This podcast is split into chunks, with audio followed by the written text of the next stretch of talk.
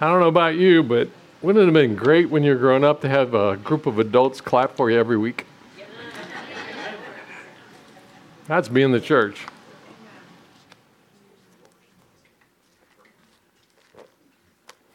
We're going to take a break away from Luke 24 today.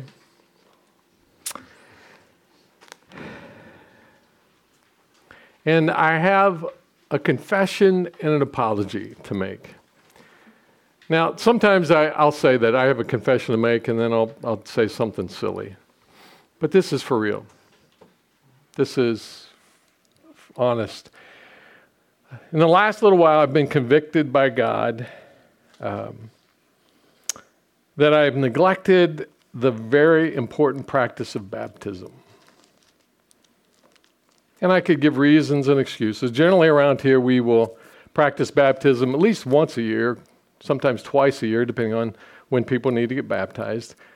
But we haven't done it for three years. And I've been convicted by that because I know at least one person who's, who's been hounding me for quite a while to get baptized. And I could make all kinds of excuses. And, um, you know, one, one of the factors is um, we always have to borrow a facility in order to have a baptism, but um, we decided to take care of that. And I'll talk about that in just a minute. Um, but I have literally been convicted by God. I've had to repent to God and ask for forgiveness, and, and I need to apologize to you. Because I shake my head. Um, baptism and, and wonder because baptism is one of the most powerful experiences of the Christian faith. Amen. And so I look back and I shake my head and I think, what? what? And it was for me. And I think it was a strategy by the enemy to try to get us distracted or making excuses or, or just, you know, not having the, or thinking I didn't have the emotional or mental or physical energy to put into it. Um, but I just shake my head. And I, but I really believe it's been spiritual warfare. That there's the enemy strategy because being such a powerful tool by the enemy, and over the uh, past couple of years, recognizing how much what we do makes a difference in spiritual warfare in the unseen, I think Satan has just tra- kept me distracted, and, and I, I allowed him to do that. So today we're going to correct that. We're going to talk about biblical baptism. And for my hope is that um, for those of you that have been baptized, this will cause you to more deeply appreciate what that experience was all about and as a memory and, and bring back the memory of how God worked in your life during that time. And just, and just remember how God has worked. And then for those of you that haven't been baptized yet, an invitation to experience one of the most profound, God filled um, kind of crisis points in our, in our lives that you can possibly experience. So, Lord, I, I just pray that you would take this time and let us hear your voice. Let us hear what you want to tell us. And, and that your spirit would reach into the depths of our souls to resonate with truth and to experience the joy that you want to give us as we strive to obey you. Let these words not be mine, but let them be yours. In the name of Jesus, we pray. Amen. Let me, uh, right up front, before we go any farther, the bullet points there. Salvation is received, accepted in, re- accepted in response to Christ. So I, I want to make sure that we're clear that we're not talking about accepting Christ as Savior. We're not talking about receiving Christ as, as Savior, becoming a Christian. Salvation is a free gift from God. Ephesians chapter 2, verses 8 and 9. For, for by grace you have been saved that is the undeserved merit of God. Grace is the undeserved favor of God through faith, through accepting, ta- taking that step to accept faith. And this is not your own doing, it is the gift of God. not a result of works, so that no one may boast. And so salvation is, is this free gift that God offers to us. He convicts us of our sin, and we admit that we're sinners. We ask for forgiveness. We accept this free gift of salvation, and we follow Him. That's what salvation is about. It doesn't have anything to do with anything we do except say yes and turn from our sin, repent, 180 degree turn from the way that we were going to following God. That's it. It's just a it's a free gift. We don't earn it. Baptism then is an act in obedience. It's an act of following Christ in believing loyalty. It doesn't earn our salvation. It's not our salvation is not conditional on baptism, but baptism is something that God has has given to us and commanded us to do. So baptism is an act of following Christ and believing loyalty. So let's talk about it. Understanding and participating in biblical baptism. And in our world, there are all kinds of different practices and modes, and you know, denominations have different ways of doing things. And um, and so here's the bottom line for everything. The only thing that matters is what's in this. It doesn't matter what a catechism says, it doesn't matter what a denomination says, all of those practices, doesn't matter. The only thing that matters is what, what God says in His Word. And so that's what we do. With baptism, that's what we look for. It's not um, a tradition, it's a biblical instruction. So turn your Bibles. Uh, there's two passages of Scripture I want us to look at as we uh, head into this. In Matthew chapter 3, and then later in Matthew chapter 28. Matthew chapter 3, we'll begin with verse 13.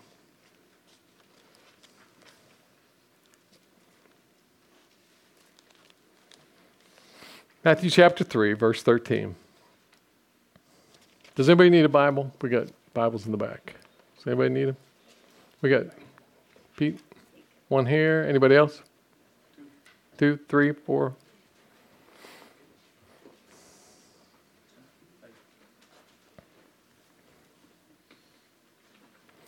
And I put the, the, the page number there for you, so it'd be easier to find.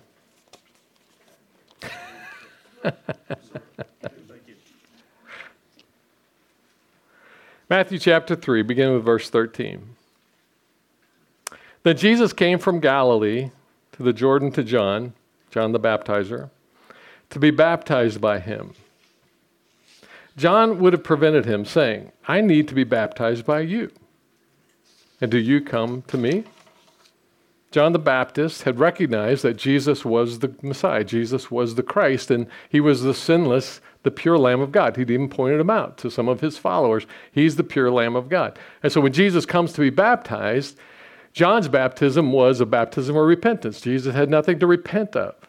And so, but he came and he said, No, Jesus answered him, Let it be so now, for thus it is fitting for us to fulfill all righteousness. In other words, the Father has told me to do this, not as repentance, but as an act of obedience to my Father. And, as we'll find out, as a model for those who would follow him. And so then John consented. And when Jesus was baptized, immediately he went up out of the up from the water, and behold, the heavens were opened to him. And he saw the Spirit of God descending like a dove and coming to rest on him. And behold, a voice from heaven said, This is my beloved Son, with whom I am well pleased. An incredible moment for Jesus because the Trinity was back together Father, Son, and Spirit.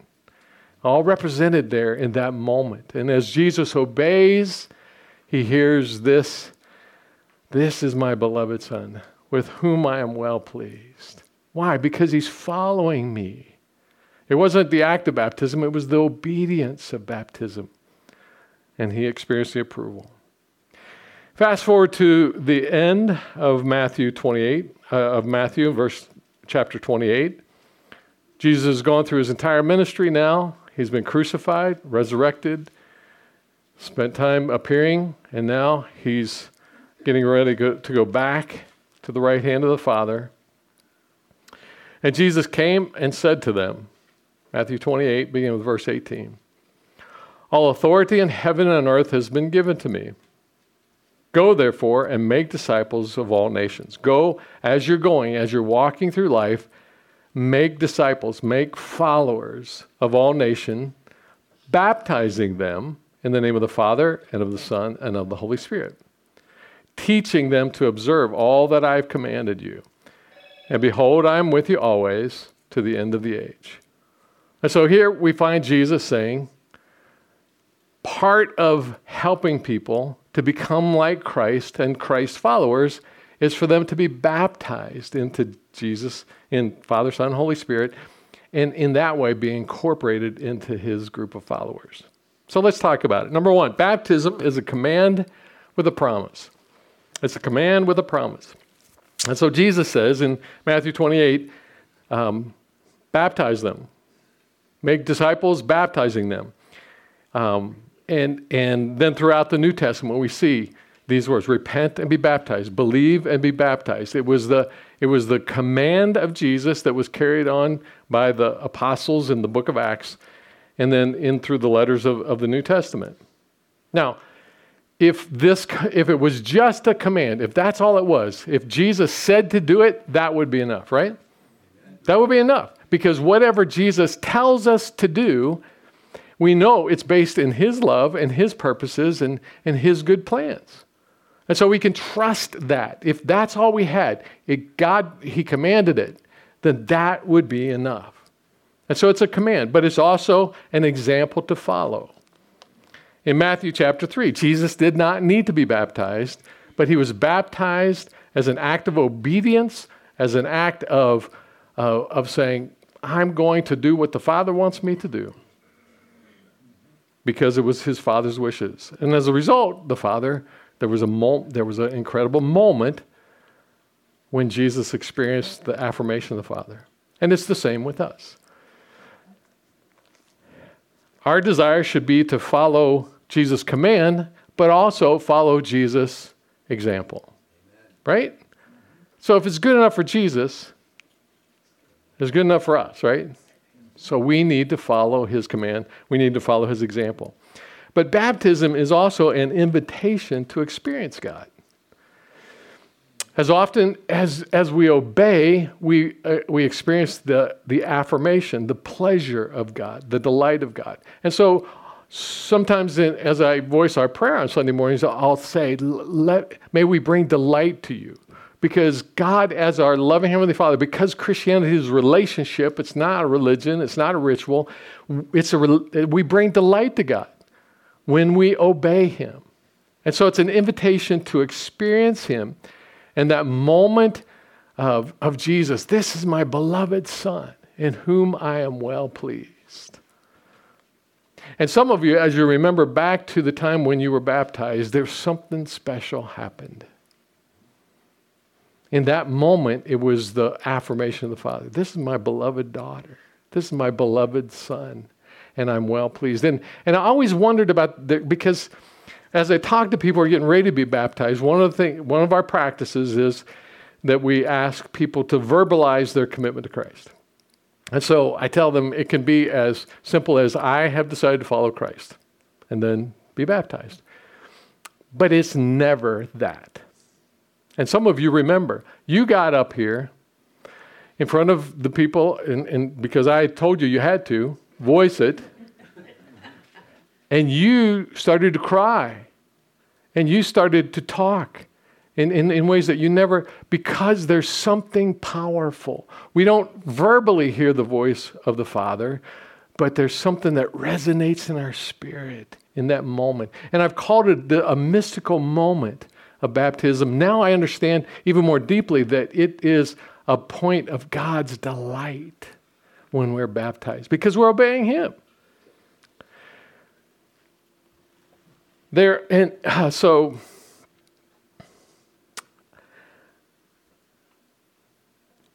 I've been baptized three times. And some of you are going, well, of course, because with you, nothing ever takes the first time. The reality is, I don't remember the first one because I was a baby. My mom was going to a Methodist church, and they baptized me without asking me. They just that that's the tra- tradition. Now, understand, I am not trying to be critical of people who do th- other things. I will say they're not being biblical, but they're well. Most of them are well-meaning people, so I'm not criticizing that. I, I never condemned my mom for baptizing me as a baby. She didn't know any difference. She was trying to do the right thing. So I was baptized as a baby. Then um, my, uh, my mom um, uh, never felt at home in that church. There, it, w- it wasn't relationships like this. And so her next door neighbor invited her to go to a Church of God congregation where I ended up growing up, which were very much relationship oriented, like we are. And so she, she got there and took me to Bible school. And so when I was seven or eight years old, um, they had vacation Bible school, and at the end, they invited kids if they wanted to accept Christ their Savior to come forward. And, um, and I watched my best friend do that and then get baptized, and I watched all the attention that he got. And so, with this totally impure motivation, I said, I would like to be baptized. Why? Because I wanted that same attention. Now, I think God was up there going, Herbie can't get anything right. It wasn't the right motivation, but I was baptized. When I was 15 years old, God reached into my life in a powerful way, draw me to Himself, transform my life. And it wasn't long after that that uh, the Maiden Lane Church of God, where I attended, they were going to have a baptism service, and God started working on me. He said, You need to be baptized. And I said, I was. He said, It didn't count. I don't remember hearing him say that, but that's what he indicated. And I, and I, I didn't want to do it because there were people around me who remembered when I was seven or eight years old and I got baptized. This was going to be, I had to lower my pride. I had to admit that I really didn't, I really wasn't following Christ. It was just all about getting attention in front of all of these people. And I didn't want to do it. And so I went to my uh, youth pastor and I explained to him the situation. I said, I don't think I need to be baptized. Do you think I need to be baptized? Um, I, I, was baptized. I, I, and, and he, one of the wisest things he ever did in my life and I learned from him, as you will soon recognize. He said to me, What do you think God wants you to do? I said, Don't tell me that. Just tell me I don't have to be baptized. I don't want, I want you to tell. And he goes, No, what do you want? What do you think, God? And I knew what God wanted me to do. And so at 15 years old, in front of a bunch of people who had seen me baptized before, I had to I walked into the baptismal pool and admitted that um, I wasn't a Christian before, and I and I just had to lower my pride and say, I want, I want to do what God wants me to do more than I want to save my pride. And a lot of times that's the issue with our hesitation to be baptized. It's, it, it, it, um, I have to lower my pride. I think that's, we're going to talk about baptism is by immersion. I think that's one of the issues too, is because when you are completely immersed in water and you come up soaking wet in front of all these people, it's not a prideful moment. You don't look good wet. I don't care who you are. Yeah. And so it's, it's an issue of being humble before the Lord. And so it, it's, uh, and so that, that leads us into the next one, and that is that biblical baptism is by immersion. It's by immersion.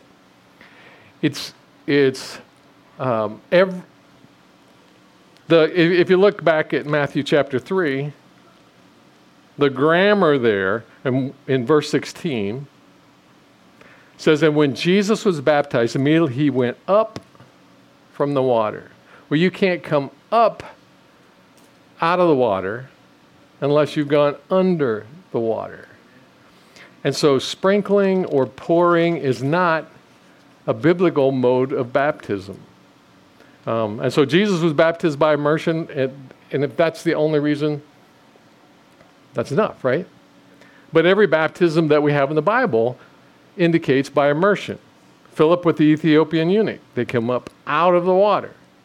And in fact, the word baptize, baptizo in the Greek, means to dip under water. It doesn't mean sprinkle, it doesn't mean pour, it means come out of the water.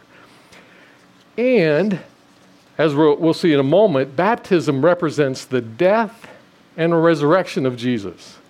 We're following the symbolic um, picture of Jesus' death and resurrection. And the only way to portray that is by going down under the water as if into the tomb and then up from the water as the resurrection. So, biblical baptism is by immersion, and that's what we practice.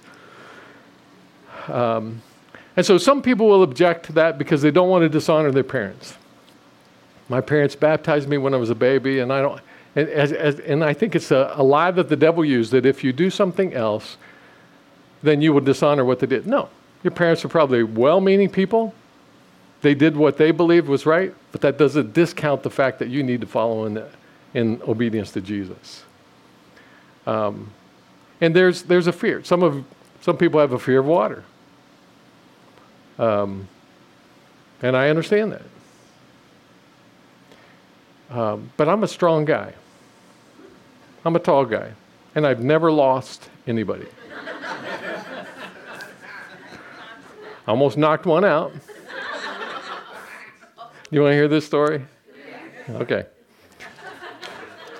I was pastoring in Nanticoke, Pennsylvania, first baptism I ever did. In my whole life, they didn't teach me everything I needed to know. and so I got a, a guy named uh, uh, John Winning, who was who, in, into the baptismal pool, and he was about this tall. And I, I have him in the baptismal pool, and I say, In the name of the Father, Son, and the Holy Spirit. And I begin, I take him down, and I look over, and I realize if I go all the way down, I'm going to knock him out because the steps are right there. And so I go, Whoop! Let's try it again. Take a few steps this way. and everybody's laughing and then under the water, back out. Do you think that um, caused that moment to be less valuable or less meaningful? Not at all. I think God was going, This is fun. I love watching these new pastors who don't know what they're doing. so it's by immersion. And, there's, and so, um, like I say, under the water. And, and just by the way, if you haven't been baptized and you want to be baptized, think about how much difficulty you've given me. Because there's a direct correlation in how long I hold you under. Before, I, not really, no. Randy's up here going, Herb, no, that's not the way we do it. All right. Number two. So, baptism is a command with a promise. And the promise is when you are baptized in obedience to God, there's a, there's a, a powerful moment that occurs in his affirmation and his love. There's a, I love it because usually afterwards we'll have some kind of a fellowship time and you can see the glow. Just, I, I, there's just something that happens in a person's life when they're baptized. Number two, baptism is a declaration. It's a declaration. It doesn't, uh, baptism is not salvation. The thief on the cross was never baptized, and yet Jesus said to me, with, You'll be with me in paradise. Baptism is not salvation. Baptism is a declaration of loyalty. It's a loyalty oath. Open your Bible to Colossians chapter 2, beginning with verse 12. Colossians chapter 2, beginning with verse 12.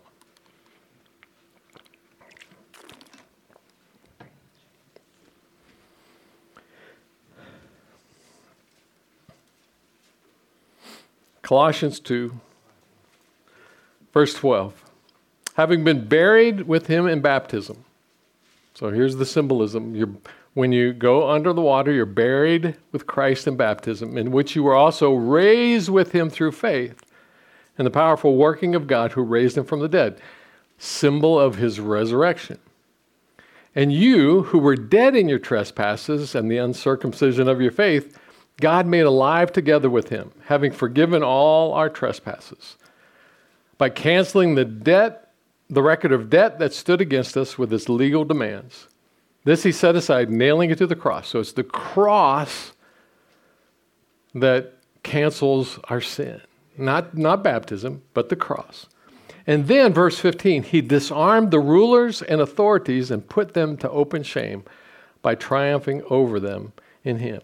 So when Jesus died and he was resurrected, he put these spiritual authorities, these, these rebellious, unseen entities, these what we often call demonic forces, to shame. He triumphed over them. And so when we are baptized, we are declaring that all over again. We are it, it's not saving us, it is is declaring to the seen and the unseen world. And so I put bullet points. It's a declaration to Christ that you are following him. It's saying, Lord, I will do whatever you want me to do. You commanded it, you gave it to me as an example. You want me to be baptized, I'll be baptized, and I'm going to mark this place in my life as a confirmation that of my declaration of loyalty. But it's also a declaration to Christ followers that you're joining them. In, especially in the ancient world, baptism was the, the, the mark of change. And so when John came on, on the scene baptizing, he said, Repent and be baptized. Repent of your sins. And people would come to him and they would, they would want to be baptized because it was the thing to do. And he said, No. He says, Go, go show that you are actually repenting because I'm not baptizing you just for show. It's a mark of declaration to Christ, but also to the world. When the early believers were baptized in our scripture reading today, after they, they accepted Christ as Savior, they were baptized. It was the point when their families would excommunicate them. And to this day, there are cultures around the world who you can go to that Christian church, you can listen to that message, but at the point they get baptized, they're excommunicated from their family, from their community. Because even the world recognizes that they're turning their back on one way of life and they're, they're deciding to go have a different way of life. And so baptism is a declaration to fellow believers I'm becoming a part of this family. Not, not just the church family, the kingdom. But it's also a declaration to those, to the world, that you're following Christ. And that's why I often encourage people who are getting baptized, invite your friends, your family, other people to be to see that because then they will get a taste of what you're doing. They will see. So it's a declaration to the world, to the people who are not following Christ. And then finally, it's a declaration to the demonic kingdom that they are defeated. That's what we're going to talk about here in a minute. So, number three, Baptism is spiritual warfare. Baptism is spiritual warfare. This is the part that I had not really understood until the last couple of years. Understood all that first part. But in this ever deepening understanding that we have been experiencing as a congregation with the study with Michael Heiser and the supernatural, the unseen realm, um, and the, the way that God is revealing things to us, passages that I didn't understand before, I now understand. And this is one of them. Because baptism is spiritual warfare. Well, uh, the first Peter that we'll look at in a moment. By uniting with Christ, by dying to self. And so it's spiritual warfare because it's an act of dying to myself, it's an act of humbling myself. It's humbling to go under the water and come back out. It's humbling to put um, just just the act of allowing somebody to lower you into water is humbling. It's you have to surrender yourself, and it's a symbol of surrendering ourselves to Christ. And so, one of our memory scriptures was we have to take up our cross daily, daily deny ourselves, take up our cross daily, and follow Him, denying ourselves. And so, it's spiritual warfare in that we are denying ourselves to follow Christ. We're, we're we're saying, I'm going to follow Christ. And so Romans chapter 6, verses 4 and 5. We were buried, therefore, with him by baptism into death, in order that just as Christ was raised from the dead by the glory of the Father, we too might walk in newness of life. That obedient act of baptism solidifies something so that we walk more powerfully in that newness of life. For if we have been united with him in a death like his, we shall surely, certainly be united with him in a resurrection like his. Death and resurrection. And then I love this part that I, that I never understood until just a few years ago. That baptism is spiritual warfare in that we are reminding defeated fallen angels of their doom. When a person is baptized, it makes hell mad because they're being reminded that they're doomed. And so here's 1 Peter chapter 3, turn there. This is the passage of scripture that I would read, and I go, Peter, I know you're being led by the Holy Spirit, but I don't get it. But now I get it. 1 Peter chapter 3, verse 18. For Christ also suffered once for sins, the righteous for the unrighteous that he might bring us to God, being put to death in the flesh, but made alive in the spirit. And that's the proclamation that we just said. Jesus died for us, nailed our sins to the cross. He was put to death in the flesh. He's now alive. He's resurrected. In which we, in which he went and proclaimed to the spirits in prison because they formerly did not obey when God's patience waited in the days of Noah while the ark was being prepared, in which a few, that is, eight persons, were brought safely through the water. And so this is what we studied in, in Supernatural. And in Genesis chapter 6, the, um, the, we, we see that the uh, demonic, or the uh, rebellious Elohim, spiritual beings, what we would call demonic and fallen angels, came to earth. They had sexual relationships with physical women, and the Nephilim were born. During the flood, the Nephilim were killed. Their spirits went into the Sheol to, to some prison.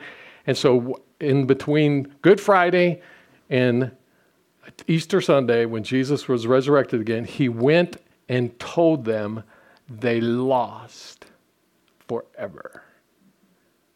That's what he's talking about, those spirits in prison. And then he makes this interesting correlation. Verse 21 Baptism which corresponds to this, now saves you, and that word doesn't mean forgives you. It means it's it, it's it says it's an indication, not as removal of dirt from the body, but as an appeal or a pledge to God for a good conscience or good intentions. I wish we had time to go through all the, the grammar here. Through the resurrection of Jesus Christ, who has gone into heaven and is at the right hand of God with angels, authorities, and powers having been subjected to him. So there's a lot in this passage that we don't have time for. What I want to highlight here, um, and Michael Heiser puts it really well. So I got here's a quote. He says, in effect, baptism in the New Testament theology is a loyalty oath, a public avowal of who is on the Lord's side in the cosmic war between good and evil. It's saying, I'm on the Lord's side, and I'm declaring it to the Lord, I'm declaring it to the church, I'm declaring it to those people who do not follow Christ, but I'm also declaring it in the unseen realm. He says, but in addition to that is also a visceral reminder to the defeated fallen angels. Every baptism is a reiteration of their doom in the wake of the gospel and the kingdom of God. Early Christians understood the typology of this passage, and it's linked back to the fallen angels of Genesis 6. Early baptismal formulas included a renunciation of Satan and his angels for this very reason. Baptism was and still is spiritual warfare. That also helps us grasp why, when a person is baptized, there's this sense of God's presence. And, and some people will say, you know, it was in my baptism, not, not when I accepted Christ, but at my baptism, when it seemed like the trajectory just got stronger and God's presence got stronger in my life because it was spiritual warfare. Here's another thing, though. When you're baptism, it puts a bigger target for the enemy on you. Amen. It's spiritual warfare. Mm-hmm. when you declare you are on the Lord's side no matter what, then the enemy will try to take you out. He will try to defeat you. And, and I've had people say, man, I, I, my life was going pretty good. And then I got baptized and this went wrong and that went wrong. That, well, of course. Because soldiers fight and Satan knows it. But greater is he that is in us than he that is in the world. It's a sealing event moment. Accepting Christ is this process of God drawing us and getting us to Himself. And so, as I look back on my life, um, when I was seven years old, there was there's something in me that was drawn, and I think it was it was another piece of the puzzle that God used. And and when I was eight, when I was nine, and all, until finally at 15, it all came together. And then when I I said I want to be on the Lord's side, so I'm going to obey even though it's embarrassing. I'm going to be baptized, and that's there's a something that happened. It's a promise. Because, and, and because of all of that, we dare not do it flippantly. We dare, we dare not do it just because it's a thing to do. It's a, it's a decision to say, no matter what, I'm on the Lord's side. And so, if you've already been baptized, I hope this helps you to value it even more and remember it even more vividly and appreciate it even more deeply and, and delight in the fact that when you were baptized, you were making, you were making hell mad. I love that. Because he just seeks to steal, kill, and destroy all the time. If you haven't been baptized, I invite you to be baptized. And so we're going to have our next baptism service um, in two weeks. At the end of our worship time on June 26th, we are. Um, you shaking your head? She told me I wouldn't be here. Oh, so um, so how we are resolving the issue of having to borrow somebody else's baptistry is we're buying some kind of a horse trough or watering. I, I we're we're looking around and so at the end of our, our service on the 26th, we will invite those who are going to be baptized to come up and verbalize their commitment. Because that's a part of the process. We, we ask you to verbal, there's something that solidifies it when you say it out loud. It can be as simple as I am committed to following Christ and I want to be baptized. And so we'll do that at the end of the service. Then we're all going to traipse around. We're going to go to the back of our building where we're going to have whatever this thing is and then we're going to celebrate baptism. Simple as that. Everybody watching, everybody celebrating, everybody enjoying it. Um, and so, if you are interested in being baptized in a horse trough by me, let, talk to me. Put, or you can put it on your card, and I'll get in, in contact with you. Um, and then we'll have our picnic. And that will be the celebration. So we, I just, as we were thinking about this, that just seemed like the way to do it. Worship, because you don't have to worry about getting lunch because lunch will already be on the grounds. So uh, we'll walk up and. Um, so there's probably logistics that I left out that you're thinking about, um, but we can continue to talk about that. So, would you bow your heads as we close?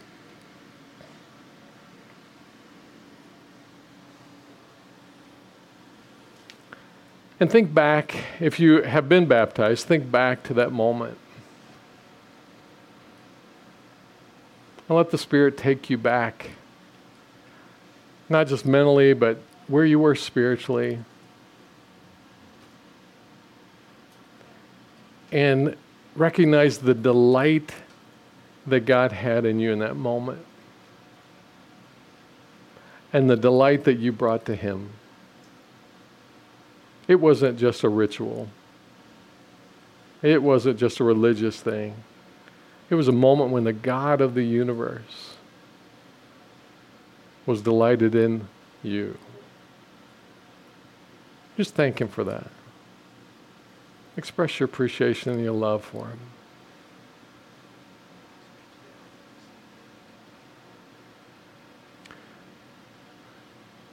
If you've not been baptized, is God prodding you to do that?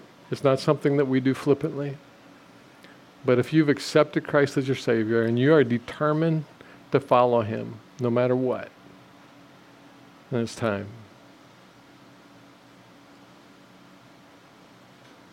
And I encourage you just to, to say, Lord, I, I want to hear your words. This is my beloved son. This is my beloved daughter in whom I'm well pleased. And so, Lord, I'll do it.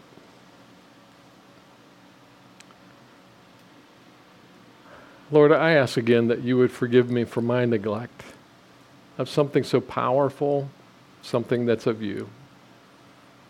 And now, Lord, thank you for convicting and revealing and prodding. And now I pray that you would use this for your purposes in ways that I don't even know about to accomplish your purposes, to extend your kingdom, to win the battles for the souls of people, and to help us all grow. Lord, it's we're so grateful that you love us so much and that all we have to do is walk in step with you. As we go forward, Lord, lead us, nudge us so that we bring delight to you. In the name of Jesus, we pray. Amen.